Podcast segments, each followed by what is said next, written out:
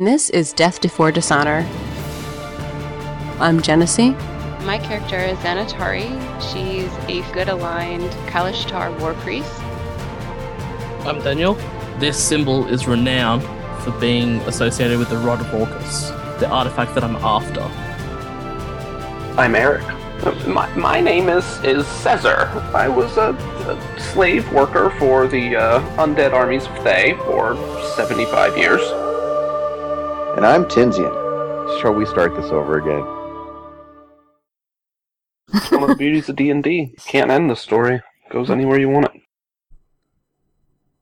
Welcome to Death Before Dishonor, episode 82, Recap Resumes Part 2. Now, some of you may be getting tired of the recaps, and we still have one to go, which is also very long.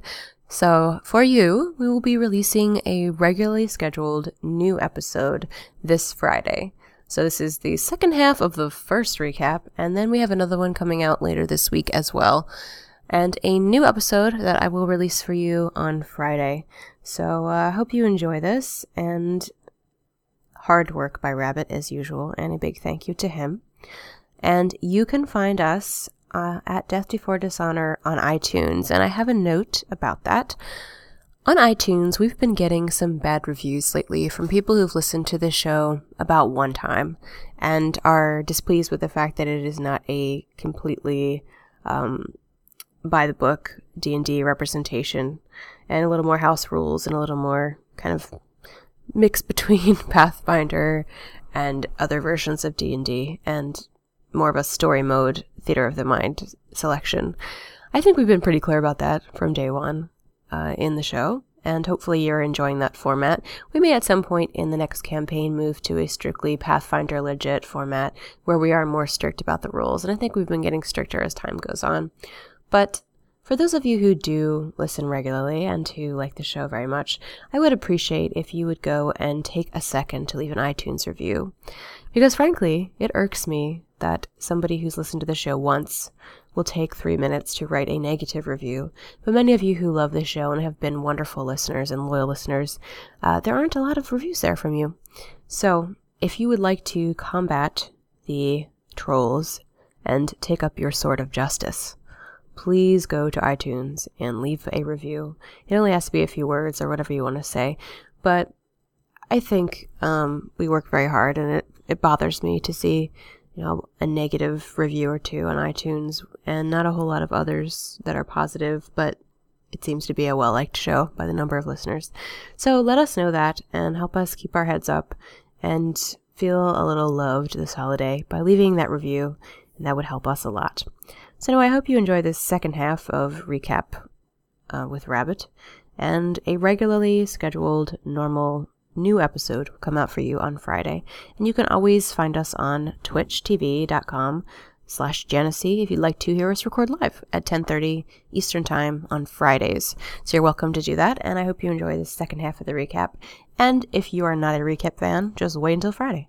See you then. You are invited to sit down. The Vizier hand, you know, extends his uh, very well-ringed, well-appointed hand to you and invites you to take it. I would be less hesitant than I believe Caesar has been because I don't really know what he is, uh, other than he's creepy. So okay. I think I would take it and. Okay, your uh, psychic block does not kick in, um, okay. but uh, same series of questions towards you. Uh, being a Kalashtar, Xanatari has a dual soul, which means that um, the Kalashtar are humanoid race, and they have um, half a soul from their humanoid race and half a soul from the quori. The quori are spiritual beings that ended up a long time ago, kind of melding with the Adar, and um, the way that works is that the same-sex parent will pass down the spirit of the quori and all of their knowledge to their same-sex child. So in my case, I do have a brother, and my father has passed down his spiritual heritage knowledge to him, and I've gotten mine directly from my mother. So Xanatari is a lot closer to her mother than she is her father. Um, she's the one who trained her in fighting styles and basically raised her uh, almost exclusively. Uh, Xanatari has two motivations. Because she has this collective heritage of memories from the quori thousands of years ago, she feels a selfish need to add to those memories uh, from her own experiences. So she's out in the world hoping to kind of put those aside, uh, use them, but put them aside and add to the collective memories, uh, make her mark on the things that are going to be passed down to her daughter. So she's trying to experience new things by leaving the society, going out into the world, and uh, fighting the darkness. And that's the second motivation for Xanatari. Uh, she is a a war priest and a devotee of the Quartarai, which is the god of the Kalashtar, and the Quartarai kind of manifests for her as a storm god. That's the aspect that speaks to her the most. So the belief, her belief, is that the evil in the world is trying to prevent the age from coming to an end and turning over into a good and uh, joyous age. And so for her to go out and do good works and to help people and to um, make a difference, that helps to continue the age and make the age turn over so that the next age will be much more pleasant than this current one. The the bad thing about that, the dark cloud on that, is that once this age ends and the next age of of plenty begins, the Quartarai, which is the current god of the Kalashtar, will implode and explode. And so she will lose the storm god who she serves right now, and a new Quartarai will be created. So it's sort of a double-edged sword in the sense that she is working towards helping this age turn over, but at the same time she has a lot to lose when it does. For her, the the Kalashtar are very tall and sort of angular and very mind connected and mental, a lot of mental going on there. And to encounter the party currently is a very different change for her. Um, she doesn't really have the back and forth mental discussions and mental clarity that she has with her own people. Um, she's encountering people that look a lot different and have different uh, alignments than she's used to, per se. And so she's out there, you know, hoping hoping to make a name for herself, hoping to bring something back of value to add to the collective memories of the Kalashtar. Okay. Does she in any way see herself as a conqueror, a leader, uh, something like, you know, the a pinnacle of power? Uh, not a leader. She hopes someday when she's old to be regarded as an elder and to have uh, the others and the children come to her to seek her wisdom and have that kind of respect. Uh, so she wants to go back there having earned that respect, and that's what she looks forward to kind of at the retirement age when her adventures are over. Okay. Is she is she willing to do stuff that uh, requires climbing on other people's backs? No, I wouldn't say climbing on other people's backs, but I would say that she's learned by being with the party that uh, she that things are not necessarily as black and white as she has known in the past.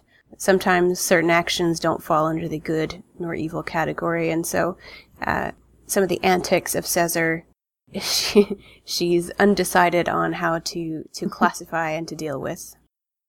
Okay. Now, what if Xanatari had none of these things? You know, she doesn't gain you know, she's going to gain memories, but what if the memories she gains aren't the, you know, the best? She's got nothing really to show for it. By the time she reaches retirement, you know, she hasn't made a mark on the world. You know, what, what, where's Xanatari and that sort of thing? Well, to sit down and do nothing would be, in her mind, surrendering to the dreaming dark and basically just helping to fight against her people. So she would never do that. She would go out and seek uh, minor tasks that could be done. Most likely, she would go out and uh, try to do what she could, but she would probably die. Uh, mm-hmm. if, she, if, she, didn't have the party and if she wasn't uh, on a quest right now, she would probably try to solo something that was well beyond her ability and die. Okay. Now, you bring up the party. Uh, as before, how do you view the party? Xanatari looks at Mithrin as though he's very familiar. Um, she can sense his good intentions and his um, pure uh, attitude. She does feel like at some point they may butt heads, and she's a little bit wary of the fact that somehow she's been elected de facto leader of the party, and she feels that he's a very strong personality, and at some point they may have a disagreement on where they're headed next. So she is aware of that, but at the same time understands his motivations and feels familiar with him. Uh, as far as Caesar, uh, she has no concept of what slavery is or that people could do that to another person, and really it's more of an abstract concept for her. So she doesn't really have understanding of where he's from. Mhm. Um, she kind of sees him as a mischievous, you know, those elders that that you have that kind of uh, begin to have aging minds, and uh, you know, you can imagine as a in a culture where there's a mental connection that sometimes the banana squirrel funny funny hat is the things that come out of people's minds. so, so she just regards him as possibly aging to the point where some of his stuff is just uh, odd. Um, but she is taking some of his actions and studying him. She did play along with his ring theft and uh, is beginning to maybe gray some of her perfect good intentions. Uh, as far as Thorn, she has a very uh, strong attraction and repulsion to him at the same time because he's extremely different than anything she's ever encountered before. He's smelly and wolf-like, and uh, you know sh he's not one of the the Kalashtar guys run around without shirts a lot, and they have billowy clothes, and and you know they're very tall and angular, and he's very much not that. Um, and he's saucy and all the other things that uh, he's kind of an enigma to her. So he fascinates her, but at the same time, she doesn't understand his thievery or his um, kind of selfish attitude and his loner uh, persona. So she has a very, uh, I guess, love hate relationship with him right now. There is, as your hand is released, a slight rumble of thunder in the back of your mind. There's nothing taken from you. Uh, your thing doesn't uh, fire off. Your power doesn't fire off. Bert still seems, you know, agitated, but he's been agitated for a while now. And you are told that your counting is complete. You have passed examination, and you two have an appointment. All right. Well, uh, before I approach the chair, I'd like to take out the my storyteller staff and Mhm. have that in hand. And I'd like to come up to the chair and, and look at the mind flayer and say, I see you. I'm not taking your test. Okay. The vizier nods and looks the staff up and down, looks you up and down, and looks at the others, and then looks back to you. You have passed the examination. You have an appointment at the loom. And from what I sense, perhaps from this meeting, you have found some inner strength that you have been searching for on your quest. There is the vizier gestures, uh, kind of lists for those that you can see it. Uh, it's the heavily chained hand that can only move a little bit. There's a gesture made, and a minotaur um, appears to be of reasonably good station compared to the others. Approaches you, bows, and says that he is going to accompany you to your next appointment. Stepping out of the area right around the mind flayer, you can all feel, with the exception of Thorn, who simply is somewhat minorly cognizant that there's a glitch in the system. You can feel that the illusion of the area wants to try and reassert itself, uh, more just kind of as a bit of window dressing, but it's not an obligatory or mandatory thing. Um, it's not a mind wipe or any of those sorts of things. You are soon brought before another nice looking building. This one is set very deeply into uh, the rock face and is protected by a uh, pair of minotaurs on the outside and a clear series of wards along the outside door openings and the building itself. There's carved out uh, symbols and what appears to be writing, large ones that have been placed around the door jamb and also at various parts of the wall. These are appear to be wards of protection. Um, it also looks like there's a something to do with securing doorway.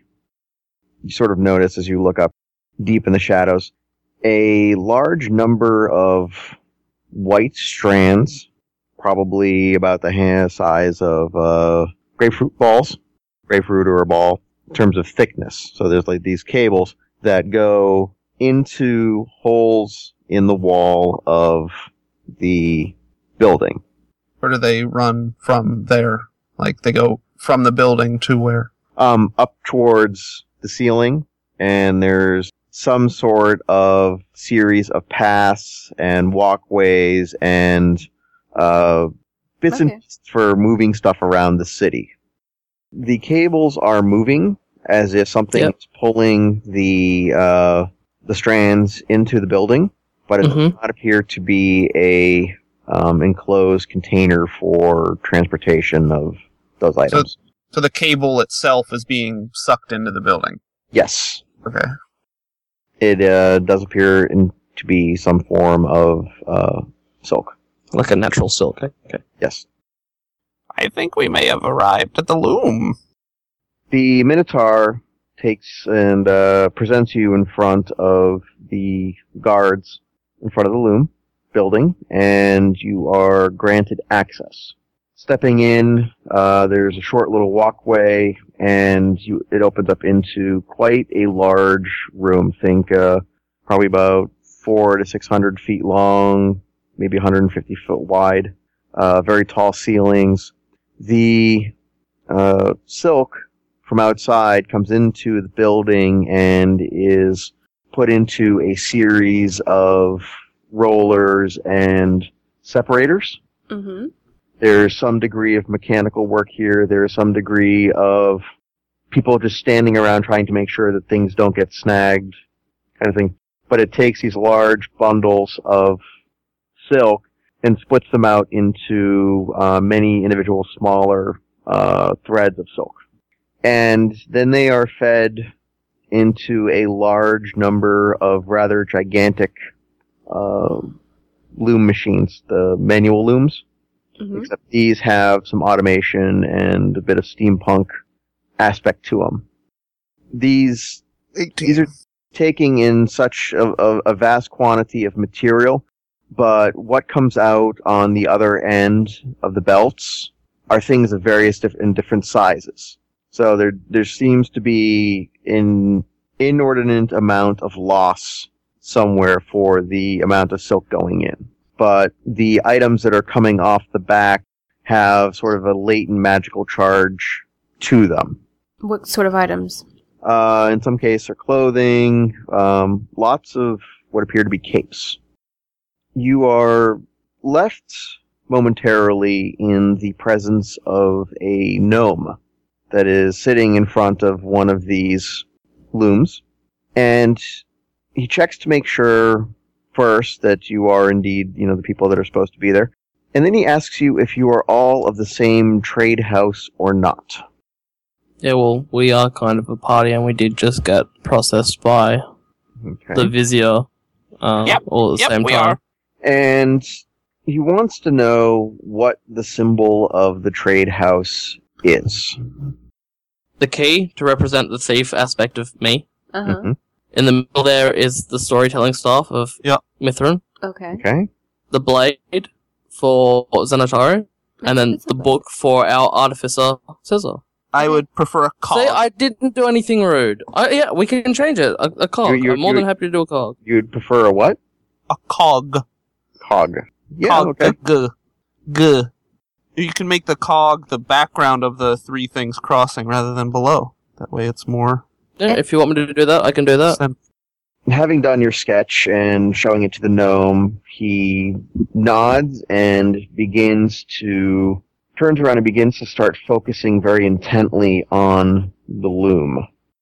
After about 10, 15 seconds, the loom starts to clatter and work and make sort of this rather, I guess, over the top sounding whirl and just mechanical nightmare of bits and pieces moving and somehow it all keeps keeps going. The gnome turns around and looks at everyone in the party and goes, Well, that shall handle for the overall trade house, but each of you are still required your own documents. Thorn, Mm-hmm. When this is all said and done, um, it appears that a small flag, well, probably, uh, well, a piece of cloth that's about a foot by a foot is spit out from the loom, Mm-hmm. and on it is the symbol, that common Minotaur symbol that has been viewed on every bit of one of these flags to date. However, in the mouth of uh, the Minotaur symbol, there appears to be a uh, rod of some kind that it's holding. Alrighty.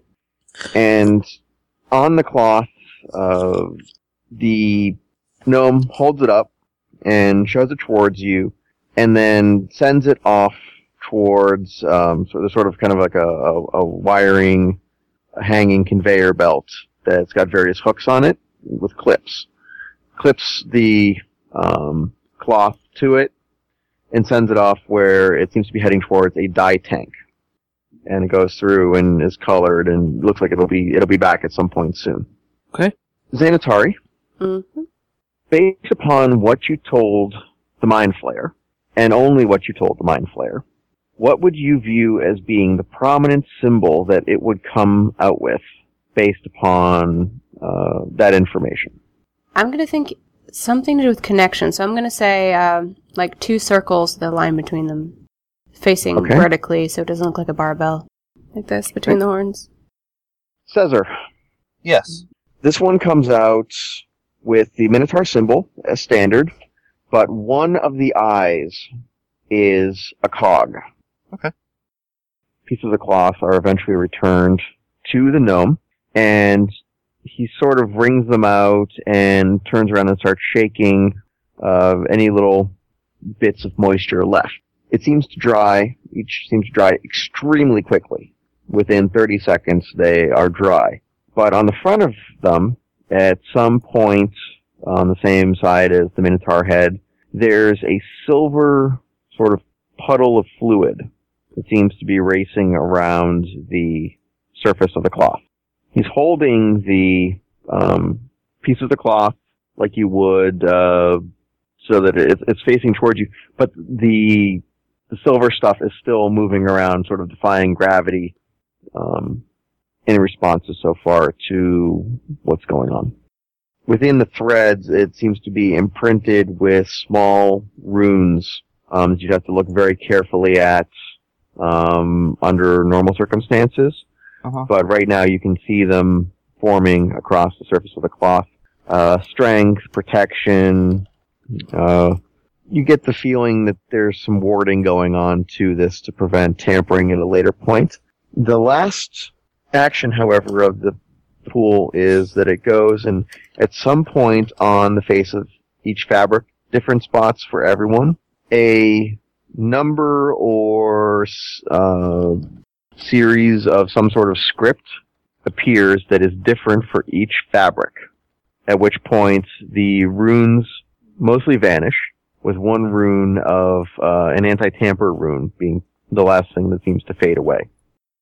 So the gnome hands each of you one of these fabrics and bids you welcome to the city.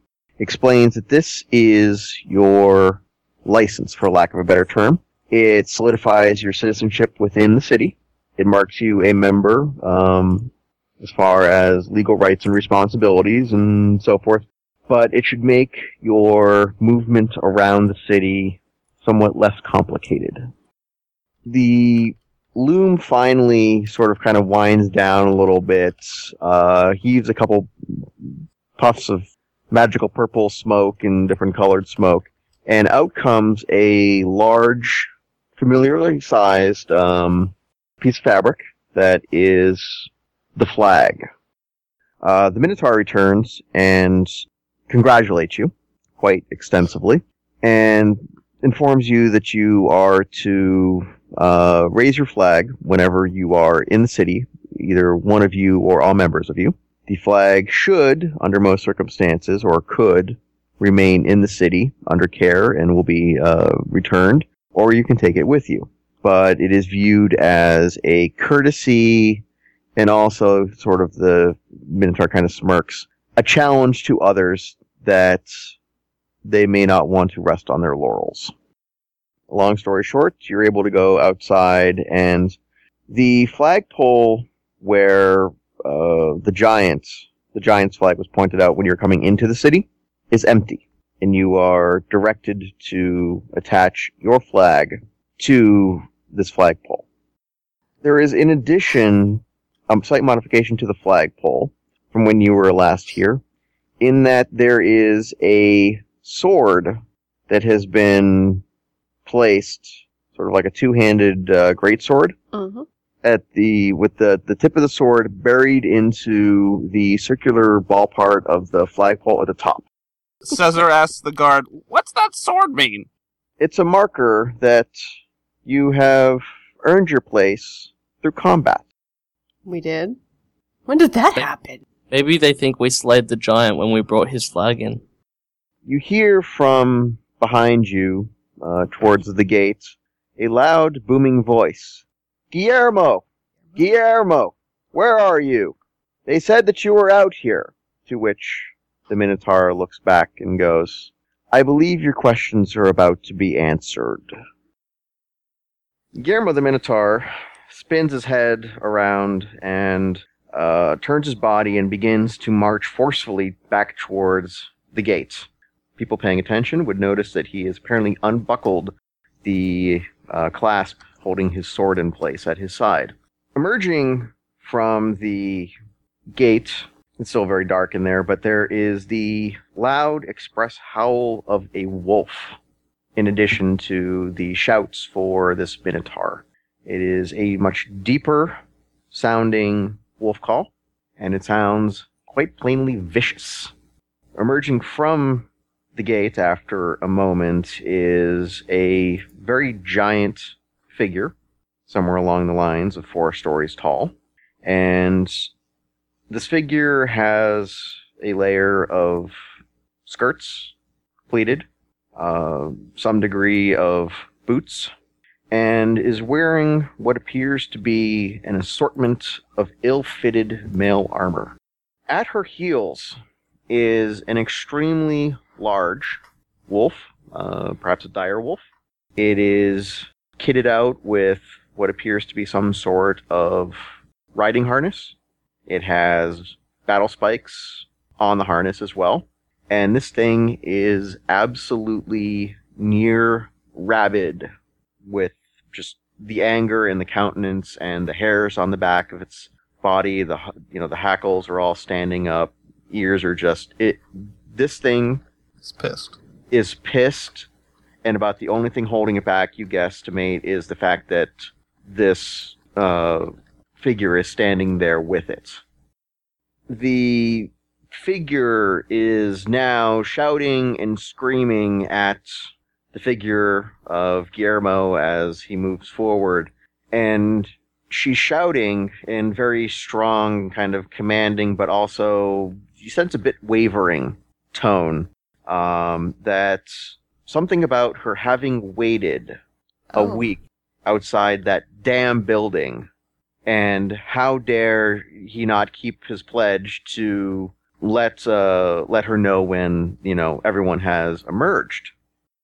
To the party's knowledge and i'm not going to make a perception check for this you've only been there at the city for far less than a day. The minotaur Guillermo, stops about 20 feet from the giantess and sort of puts his arms wide uh, away from his hips. He's clearly unbuckled his sword. He has not made a motion to hide that fact, but he has his hands away at the moment. And he offers sort of a, a short, mm, offers kind of like a short little bow, more of a head nod, uh, kind of the similar nod given before you all presented money back uh, outside the gates a little while ago, and you can hear in a, in a loud in a, you know in a, in a loud reply to her, uh, "My lady, you know how the protocols are for the city and for what must be, and you were not uh, in the position where you needed to." be alerted to where uh, these people are. And, you know, there is not much else that we can do to help you at this point in time. I do not wish to be rude, and nor does the city wish to, to be rude to you, but, um, you've always prided, prided yourself on these certain protocols. And, you know, he's kind of got this in the snorty, huffy, uh, kind of minotaur voice. And she pretty much looks like she wants to strike him down. Obviously, check. I would love to take one, uh, interrupt to see whether I can help solve the issue. Yes, Thorn helped solve so many fights. He, he's just known throughout the region as a peacemaker. I'm rubbing my hands based upon what I'm seeing in the video. Um, might as well just a zero. Uh, I got a one. Oh, great. Yeah, you did. Oh, The critical, critical failure. Thorn, Flexible. Yeah. you start to open your mouth and something comes rolling out in a language that you were not apparently aware that you spoke.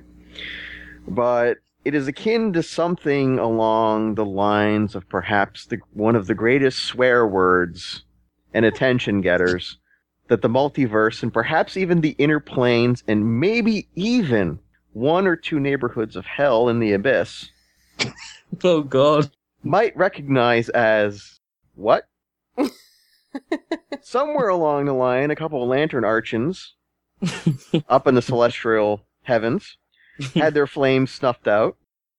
The dog, the wolf, behind the lady, has perhaps heard something so offensive to its ears that it is like beyond the worst dog whistle and charges at you. However, you may perhaps be saved because Fluffy intercepts oh, this wolf oh, fluffy. and jumps on it into, and they sort of start rolling around, having a rather large fight. Oh god. No. No. It is, however, in short order discovered that you don't bring a spider to a wolf fight. and Fluffy is not only decapitated, but is ripped segment to segment into shreds. I'm actually really sad. Alright. All right, Fluffy. I've actually I've actually got tears. This is bad. it is bad. Alright. Yeah, I was actually really attached to that spider. Alright, um yeah, moving on. You do have to sort of realize, though, that normally Fluffy, you've had to be buckled into the harness for him to do anything for you. And this is Mm. actually Fluffy responding of its own free will in putting itself in its path. Fluffy loved you. He loved me. She seems to be it's a mix between the party and the flagpole. And she screams towards them Killers! There they are. I want to respond. Before you were able to say anything, Damn it. and as you are saying it, Guillermo shouts back at her, That they may be, but they are citizens, which nearly causes the giantess to shudder and shake, and there is an explosion of light, probably 20 feet from the party, in the direction that she is pointing. So you're just saying she was blowing off steam, or she was trying to hit us? probably thought that she was trying to hit, but um, what Guillermo said apparently stunned her enough that threw her off aim. Are they vampires? Did they manage to even steal the power? What is this? I'm gonna yell really loud to everyone, and I'm gonna scream, "Be quiet!" And try to stun her into shutting up and listening to what we have to say. Yeah, I would rather look to Caesar and do the same thing. Like Caesar, give it to me. Caesar gives it to her. All right. And then I would look at her, I would hold up the ring, and I would say, We found him dead. We brought his flag. We brought the ring. There's a pause and sort of a low growl from the wolf as it reacquires the party kind of I'd like to growl back at the wolf, okay if I may. Go ahead. Are you in human form or razor claw? I will shift for this, Okay. which is a minor action. Okay. Oh, hold on. Wait, no. Uh, I use not razor claw shifting. um, because that turns me more werewolfy. I will actually use Body of the Wolf, which is an at will minor action. All right. And what are you attempting to convey in your growl back? I love the spider, and now it's dead. Sorry. So, um, yeah, uh, a challenge, a challenge. He said, you know, uh, I'd like to convey the fact that he just killed a member of my pack, and I want vengeance. The snarling response that you get from the wolf is that this one death does not equal the two that you have caused. The giantess, having heard what Xanatari said, and then the not understanding but seeing the shift, and then the um, the exchange between the two the two wolves, um, seems like she is about to lose her mind. They've even managed to possess the form of the wolf. That body, that, and she she sobs out something, was killed by tiny weapons such as yours.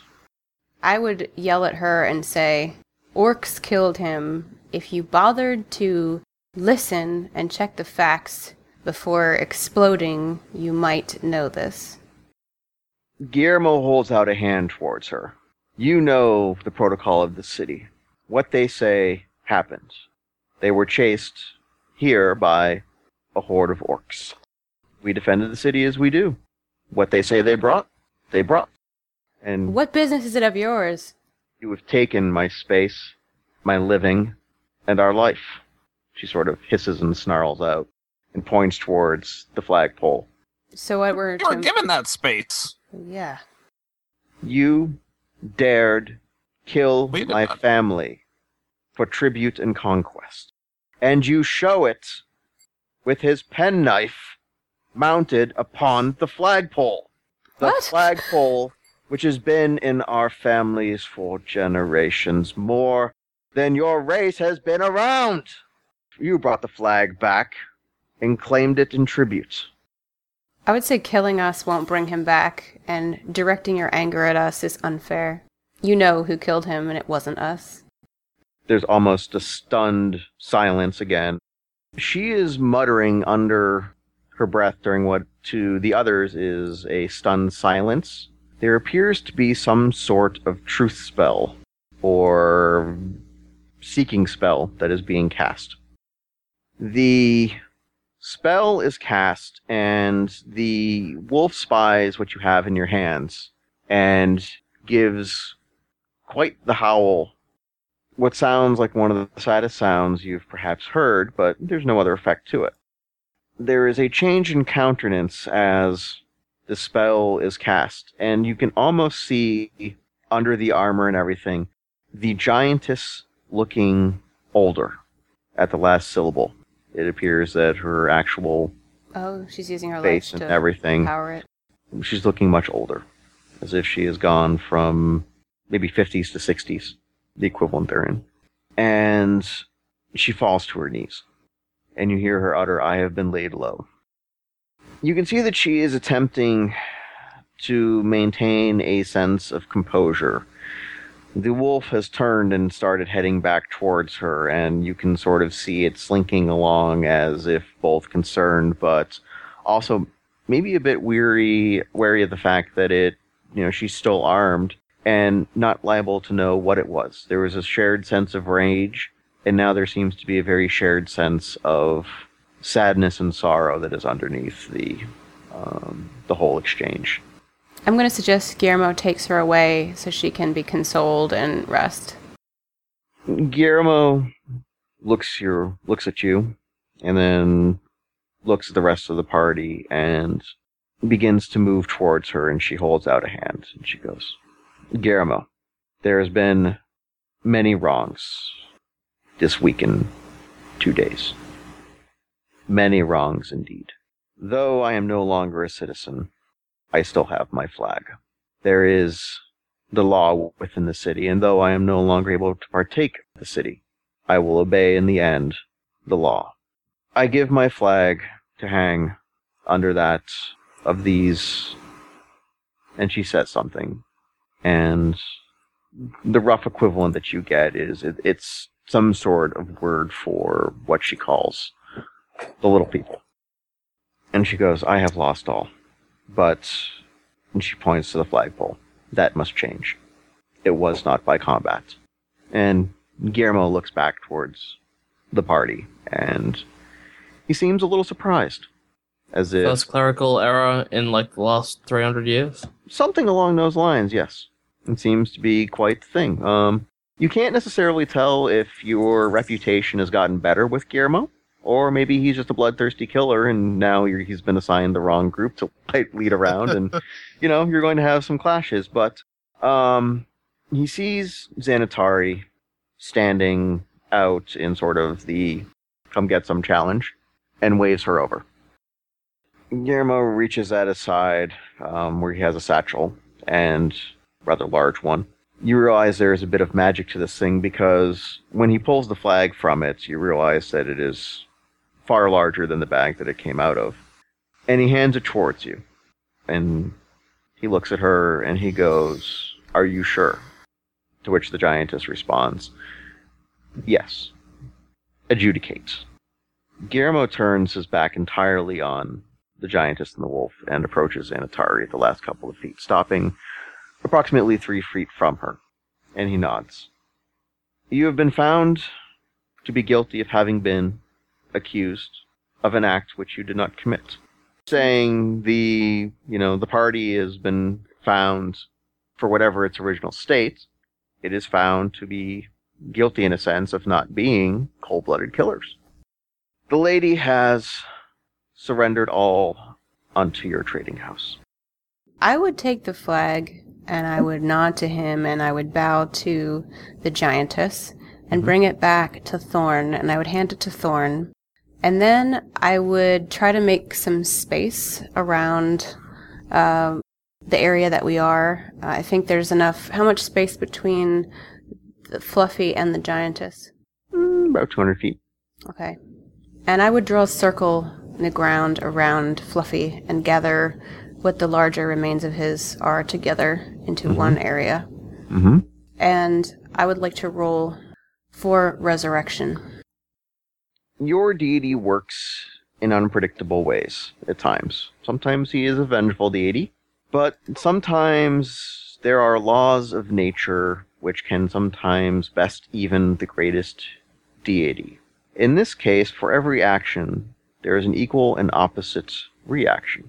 Having drawn your circle and begun the ritual for resurrecting Fluffy, you begin to feel your magic take hold. You can feel that there is the conduit that is opened up between you and whatever realm your your deity resides upon. You can feel your goals and aims for what you are attempting to do. You can feel the correctness of purpose. You are using, you know, Thorn's anguish as an anchor. You know, I was going to suck the life out of the wolf, but go ahead. what you That would make me very happy. what you are doing is all correct. And you feel what is suddenly this massive force of energy pass through you.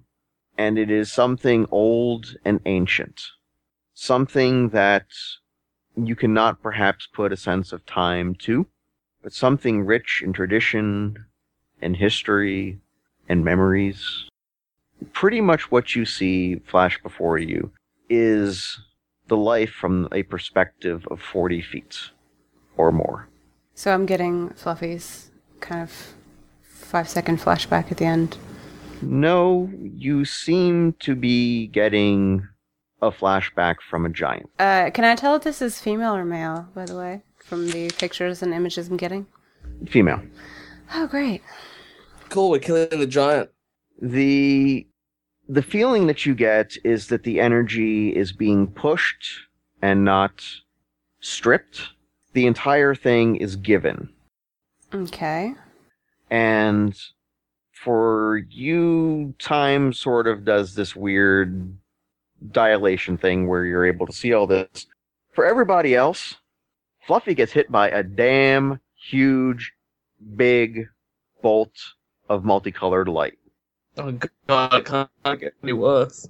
So it's sort of It's like, like, that's He's a been face dismembered. It really fire. won't sort- get any it's- worse. it's It's, sort- it's, it's a sort of fabulous like- cremation. It's fabulous. it's sort of like the giant multicolored disco ball drops from the sky right on top of where Fluffy's form is. So the gods of disco are, uh, are just desecrating my my dead spiders. Oh god. Oh god. However- the humanity. Yes. The energy hits, and the form that is Fluffy doesn't change. In fact, it sort of looks like Fluffy's been carbonized, not not like the Han Solo carbonized, but okay, like like the burger. Like, char charcoal Okay, kind of there there's just this boom and fossilized sort of charcoal type type thing Mhm. From this mass as the giantess and those who may be looking in that direction see her face at peace falls to the ground from the mass that was fluffy a spider leg comes out of the side of it Out of the giant. no, out of the Oh, uh, the where. Fluffy was. There's like Yeah. you know char- charcoal Fluffy. Out of Yeah. charcoal Fluffy. Is it a little tiny spider?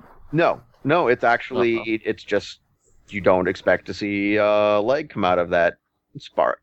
But um, it is soon joined by a couple others, and soon you can sort of see Fluffy trying to dig himself Out of himself. out of what you know might be a uh, a pit or something. Um, you know, but it takes some you know a minute or two to to get out and kind of shake itself off. I would turn to Guillermo and I would point to him and to the dead giantess and say that her burial should be paid for by the city because you owe her blood price. And there's there's a long a long moment of pause, and there's almost sort of a I don't know how you could say that a Minotaur would smirk. It's almost as if you have been here before. We're just learning very fast. I'm just pissed.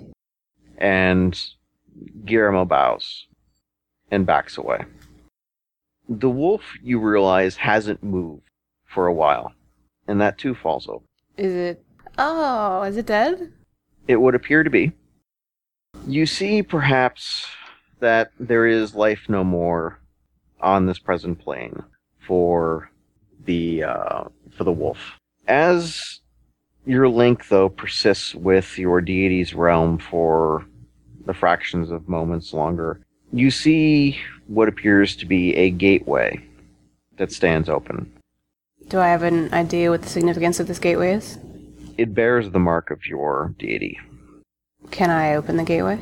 the gateway is open and you see what appear to be two large forms and two wolves. Okay, I would look at them and you said it's two figures? It's a wolf, two wolves? Two two wolves and two two figures. Okay.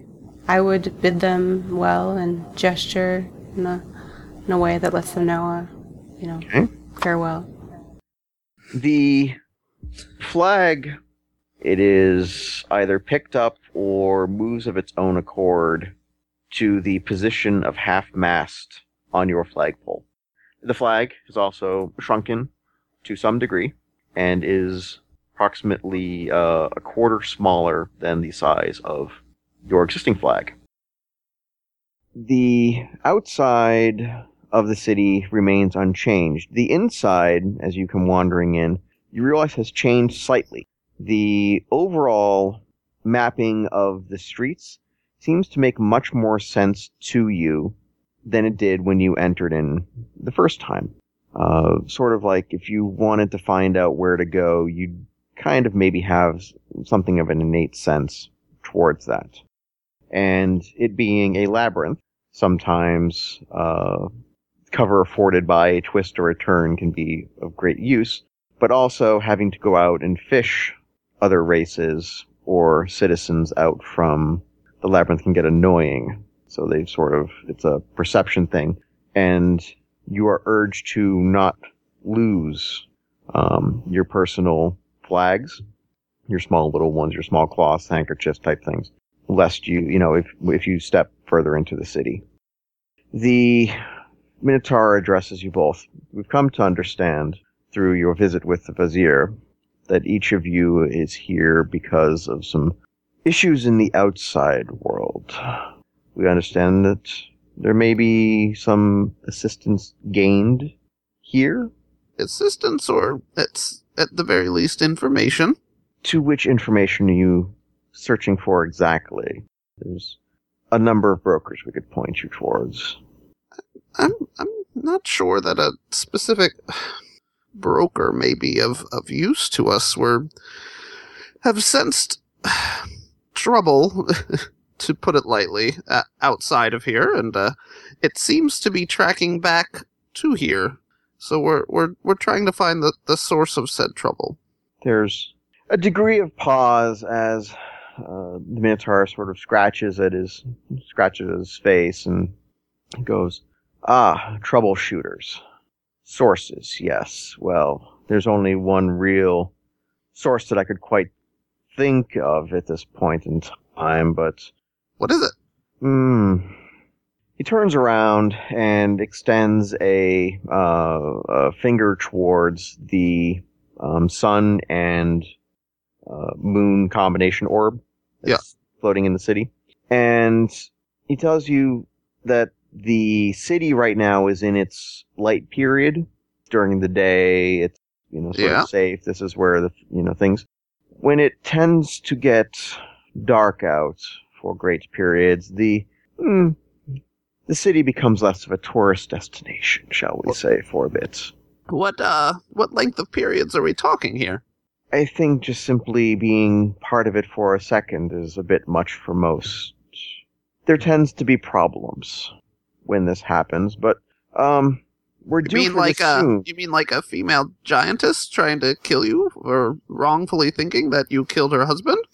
That's not There's- after dark. There's kind of a kind of a smirk, and then there's sort of a very solemn, you know, dry toast kind of reply. The city did apologize and make reparations for that incident. I'm I'm just pointing out that we've seemed to run into a, a few problems and it hasn't been dark yet. So I'm just trying to get a, a gauge on, on what degree of of of troubles we'll be expecting. Judging from the moon outside, it should be quite an interesting time, but we're trying to find out if what is happening out there is causing the speed up of towards night in here. It's most distressing. We weren't expecting this for another couple decades. Oh, so that's the type of period of time you're talking about. Yeah, so I, I'd just like to interrupt the Minotaur guy while he's talking to me. Like, so so your night in the city lasts for longer than twelve hours, say, like more like maybe twelve years. Oh, the night lasts for a night in the point outside the gate. There, it seems to be a bit of a different perspective as to how long things last. But for here, it's, hmm, it's a good eight hours. Again. So there's some kind of time thing going on. Okay. Oh, that's right. You weren't aware. The uh, time that you were in with the Vizier? Yeah. Apparently, a week passed on the outside world. Oh, okay. Gotcha. because that giantess was uh, stalking you guys for a while. The direction of the Minotaur is kind of blunt in that if you want a source, I can take you directly to one. I don't know if this is what you seek, but we can we tend to have a large degree of problems with this one spot. I know Xanatari has something from the Drow on her, but do any of you have any trophies of the Drow presented? you mean like a giant spider? Well, the That's what I giant was spider, say.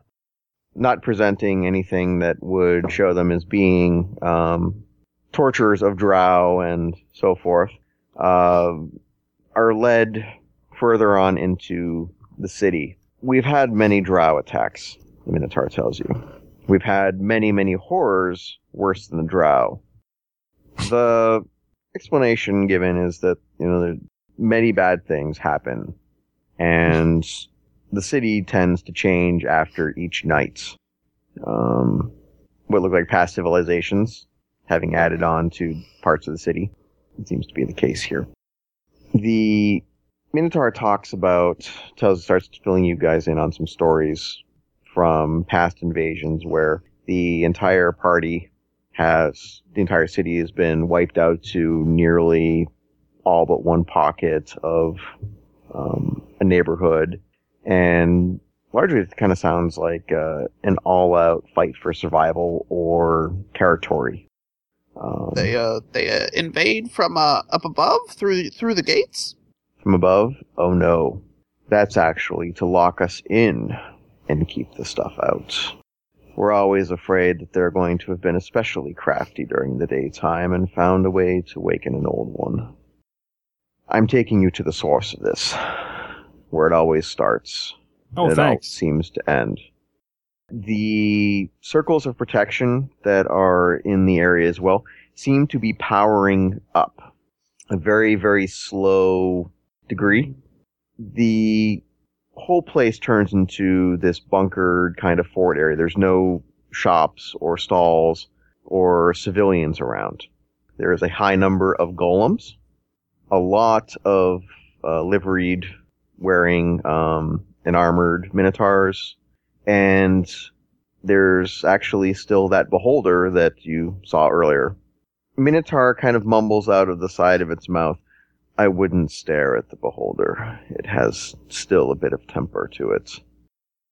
You were brought through another series of gates and set into the ground in front of you is what looks like a diamond or metallic lid set into the ground. Like a manhole cover.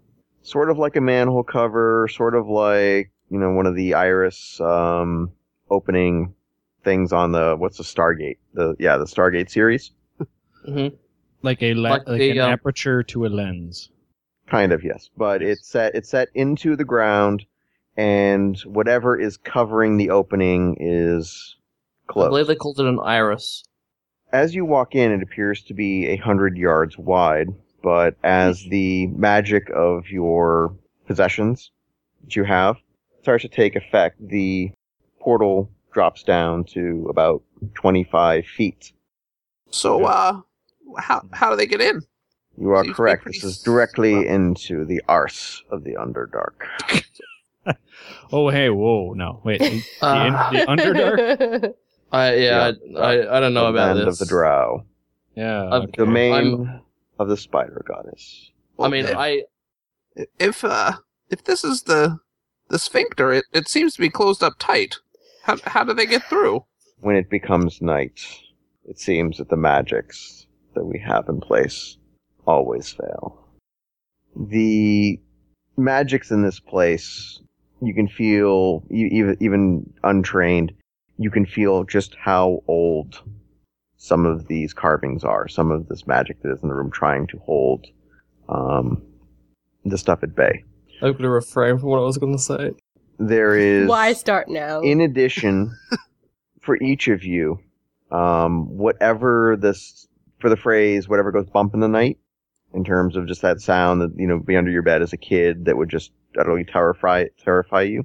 That is what you are um, starting to hear coming from that portal area. So uh if this is, you know, the entry point to, you know, at least a, a version of of hell basically, why is there a city built around it? Good question.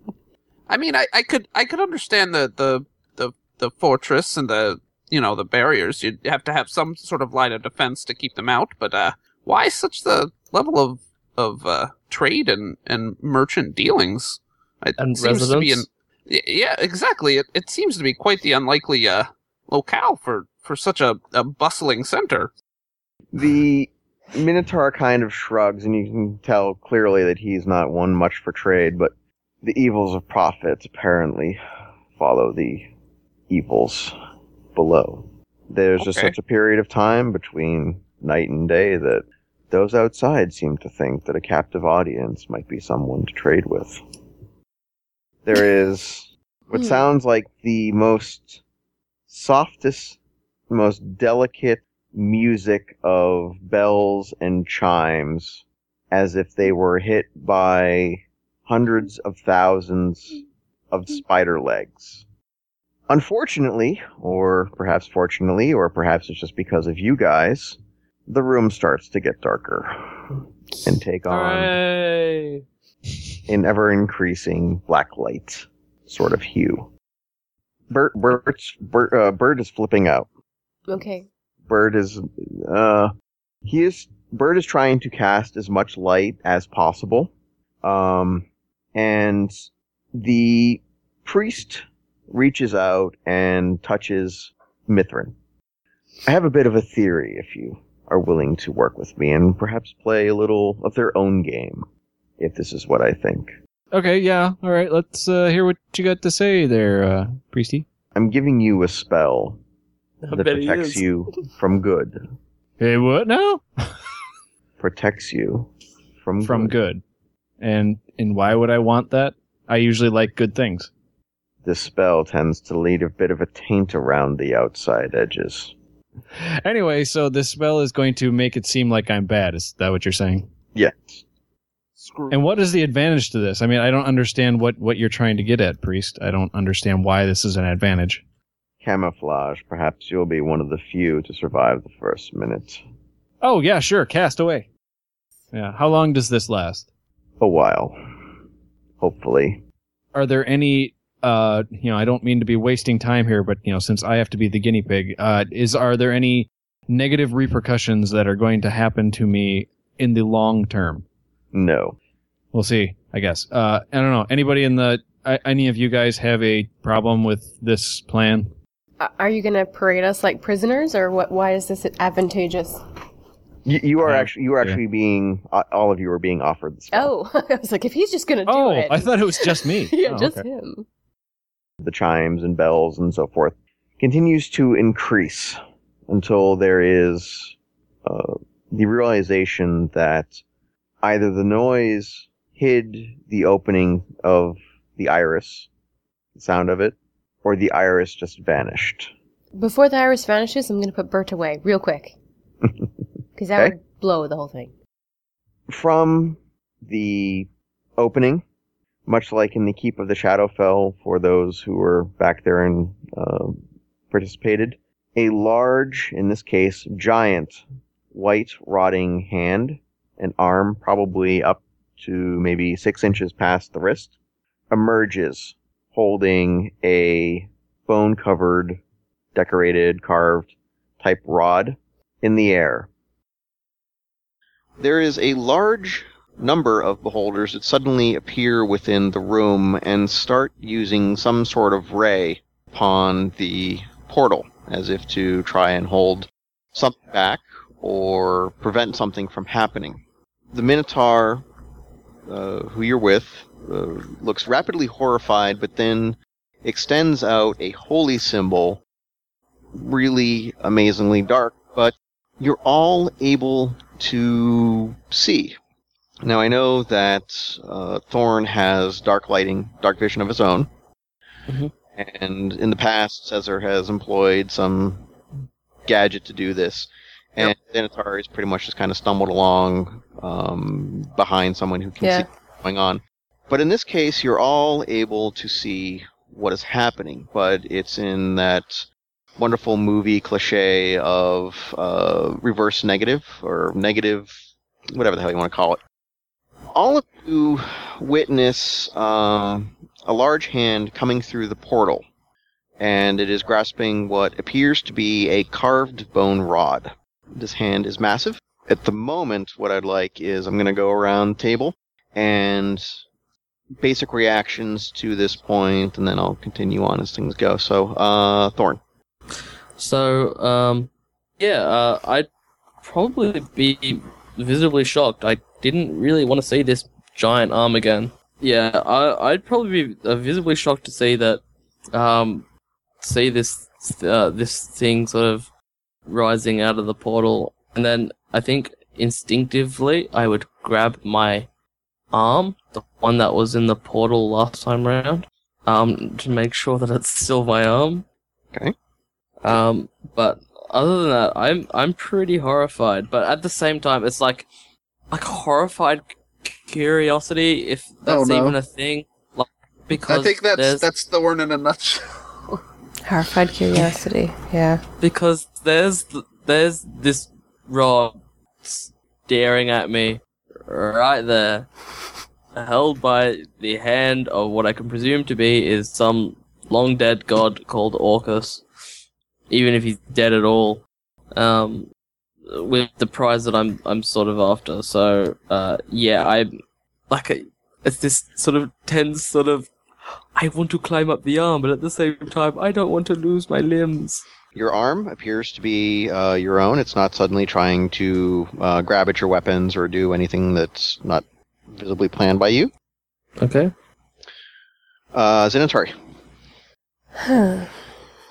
Well, uh, it wasn't my favorite thing to see last time, so uh, I would recognize it for what it is and be very surprised because I was expecting a horde of drow to come out of this hole, which is why we kind of did the spell of darkness or whatnot, and uh, and now I feel like we're gonna fight this giant hand and um not was not what I was expecting and also kind of tempted to just leave because we're here for the drow and we keep not finding them. It's annoying. well, I think you're going to find the drow in just a, a couple of moments. It's Well, I will, I'll just stand back. I mean, what is the hand doing? It's just coming out of this giant hole holding on to the rod. yeah, it's sort of like a spectral, um, I don't know, maybe like a spectral calling card or symbol or maybe manifestation of kind of all the oddities that are going along. Just something kind of some kind of calling card. Maybe not the Stay Puft Marshmallow Man, but just something is going on here that would definitely attract the attention of perhaps a death god. So you're saying it's it's like their version of a banner. This wispy, it's a foggy sort of spell. It's not like an actual real hand like last time where it came out. Yeah, this this one it looks like it is somewhat spectral. Um, it may not actually be whatever's coming through the hole. It may not actually be its banner, but for some reason, uh, whatever is casting this particular thing jumped in on the party or is part of the party.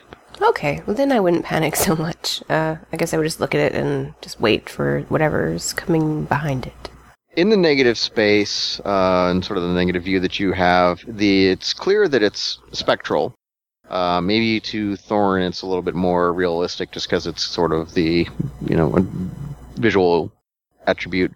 But uh, it's got a lot of good detail. It's clearly an illusion, but um, it's not a uh, manifested by something pretty puny in power. Caesar. Yes. Um. So, I forget. Uh. Well, actually, I don't know. Is it the same size as the one we saw back in the keep? Mm, this one's pretty. This one's bigger. It seems proportional to the uh, other hand. The size of the portal for the other hand versus this one. Okay. That's what she said. It is. Uh. Caesar would shoot at the hand to see what happens with his crossbow. Okay. Go ahead and uh, you using any sort of particular crossbow bolt or Uh, I'll use my standard aggravating force.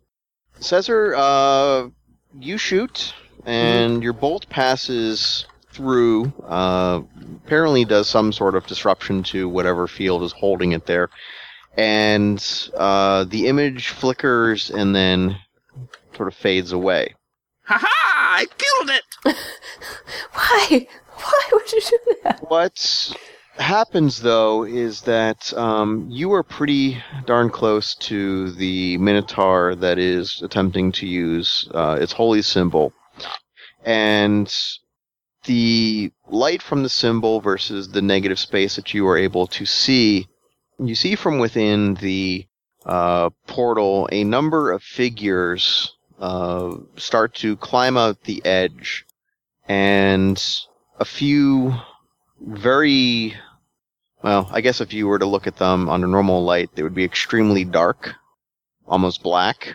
Um, but they stand out extremely well in the view that you have of bolts or arrows shoot out towards the priest, and he is quickly struck down. Well, basically, um, think of pushing siege ladders off a tower Okay. or, or off a wall. Similar concept. I want to, as they're like vulnerable and climbing up over the edge. Mhm. Um, I want to cast encaging spirits to push like the first wave off and then back down the hole where they've got nothing to hold on to. Okay.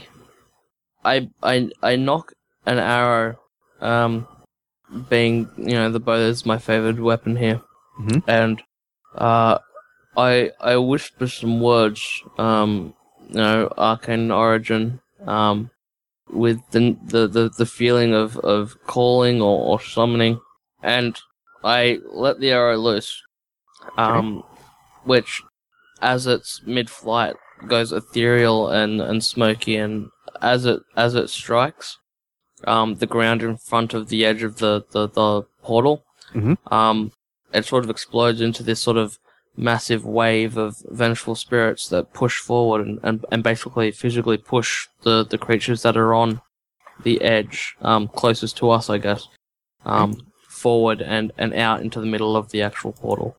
Okay.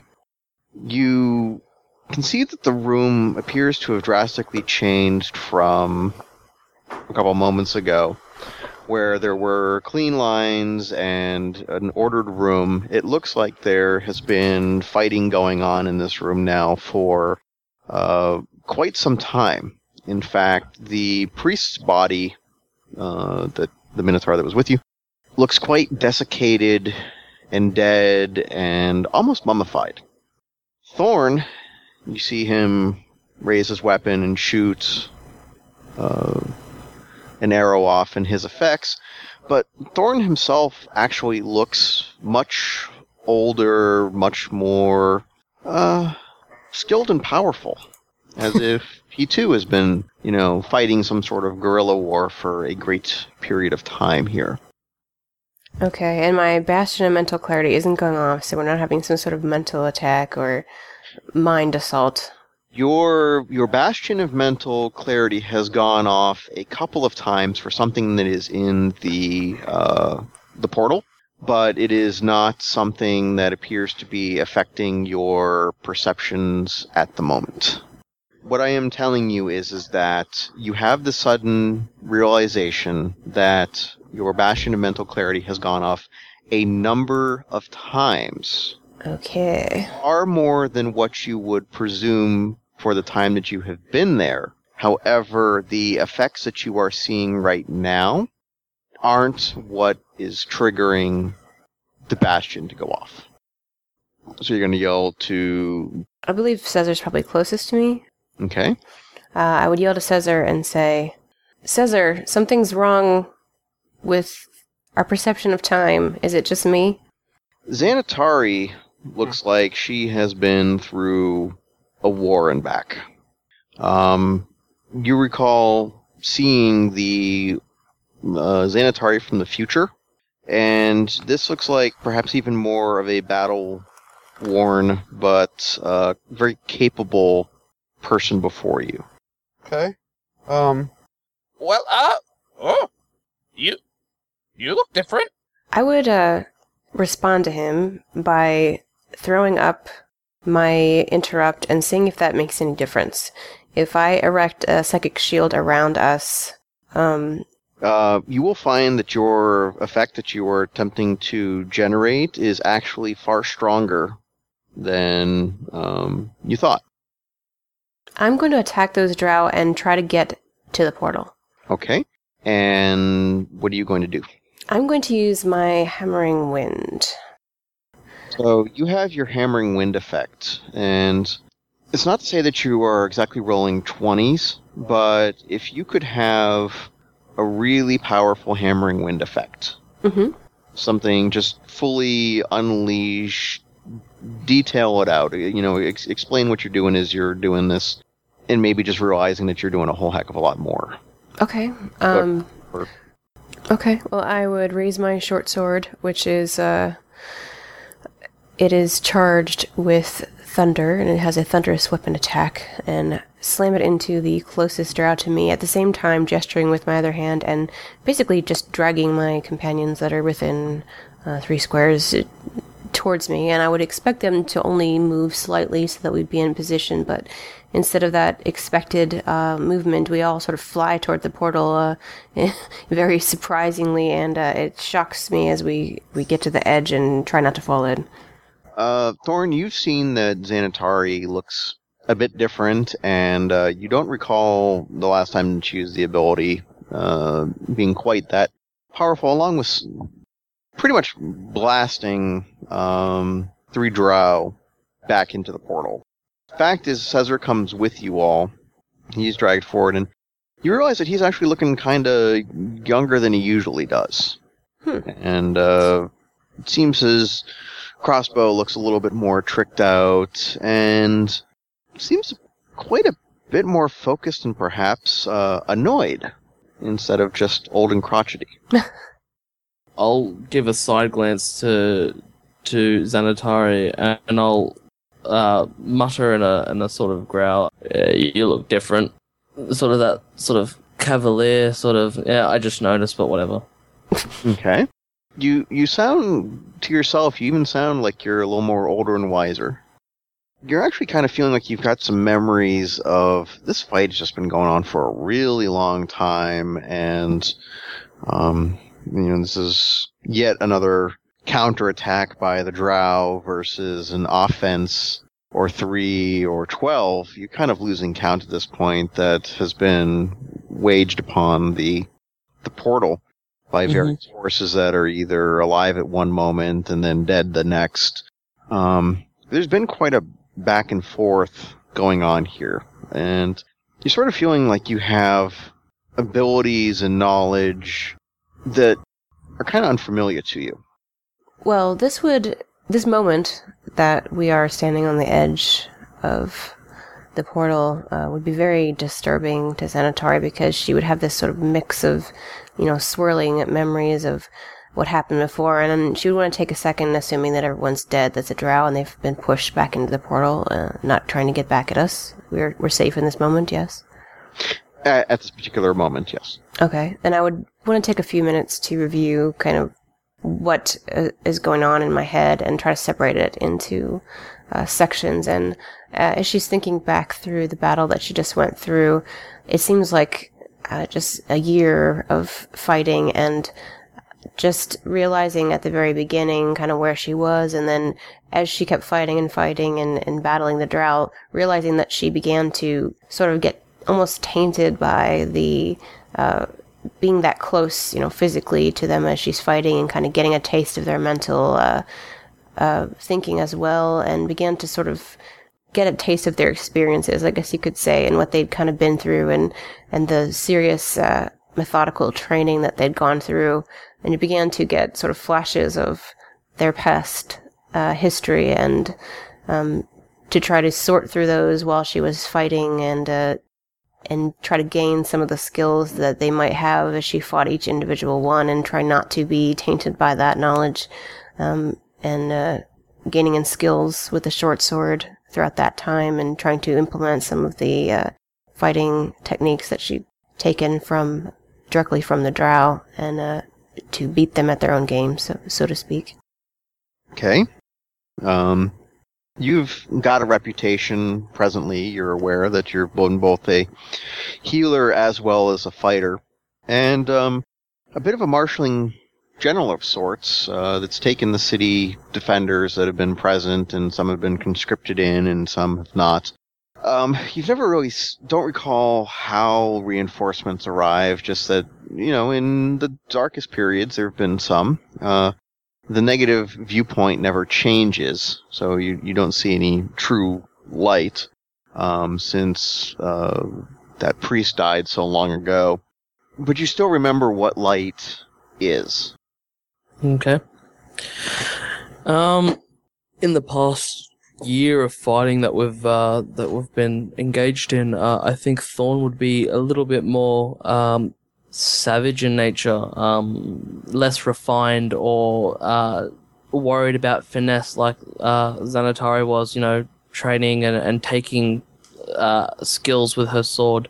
Um, sort of becoming more aware of his primal nature um, and his link to nature through uh, not only his his own form as a a shifter, but um, the dawning realization that uh, he's been bestowed upon a, a great gift by uh, the nature gods, um, which allow him to tap into that sort of primal instinct. So at this point in time, he's he's actually changed a little bit in, in appearance as well, um, looking more primal. You know, longer claws uh, on his hands and, and feet, um, discarding boots for for what appear to be um, you know paws uh, instead of you know the normal bipedal type uh, feet that that people would have.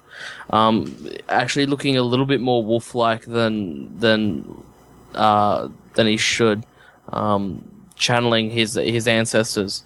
Um, and and in this time, he basically come to grips with f- fighting very close up, as well as um, using his bow um, to to summon the the spirits to uh, avenge nature and and all that is uh, abhorrent or just to destroy all that is abhorrent to nature. So uh, in this time, you know, he's he's actually grown like a well, like his his body has changed in such a way that he's he's grown a muzzle and uh, his his his eyes are sort of uh, sort of become slitted and and focused, um, sort of almost having that sort of, I guess, the ability to hone in on a spot, focus in, and um, it almost seems like the target is close enough to be able to you know pick out the the vital point in the armor with the with a bow or um, you know I you know slow time down in, in such a, a, a primal instinctual way that you know he can react fast enough to, to block you know an overhanded blow and, and sink his, his claws into you know the side to, to rip the armor off and, and then get at them with a dagger or something.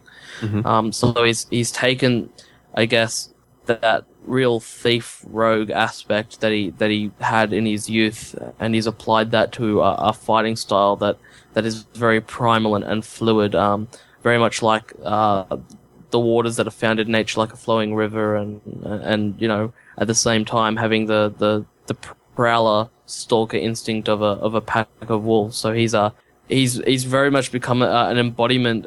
Uh, uh, almost a, a spirit of, of nature in his, in his own right, um, being infused the more that he uses his powers. there was a particular time that seems to stick oddly in your memory where an abomination came out from the pit and it was quite a large sort of humanoid kind of like a slime pudding creature but sort of just that amorphous form and it had started to waylay a large number of the defenders in the room. In fact, decimated a good quarter of the defenses uh, before you and uh, some other fighters, and even a couple reserve beholders that had somehow managed to break their way past whatever line is out beyond this room. There's tales of other battles, but it seems that for all intents and purposes, everyone here is entirely focused upon this room you actually took this group and these beholders and briefly went into the portal in order to repulse the abomination. You, dragging what appears to be the flimsy skull of the abomination with uh, nothing else attached to it in your hands, your other hand beating it with the eye stalk of a beholder, are the only things that emerged you have no memory beyond of what transpired. Merely that for one moment you were pursuing, the next moment you had a victorious trophy in your hand, and the fallen remains of, I guess, what you might consider an ally in the others. Having push, been pushed to the absolute edge, been pushed to the breaking point, having sacrificed and having given such utmost to this final fight, you suddenly realize that you are blinded. Blinded by the source of natural light. You were both there kneeling in front of what appears to be a pit. The room is about you, about you, is lit normally. And I want you to know that unfortunately you continue to live. And I'll have to keep telling you stories of how you did so.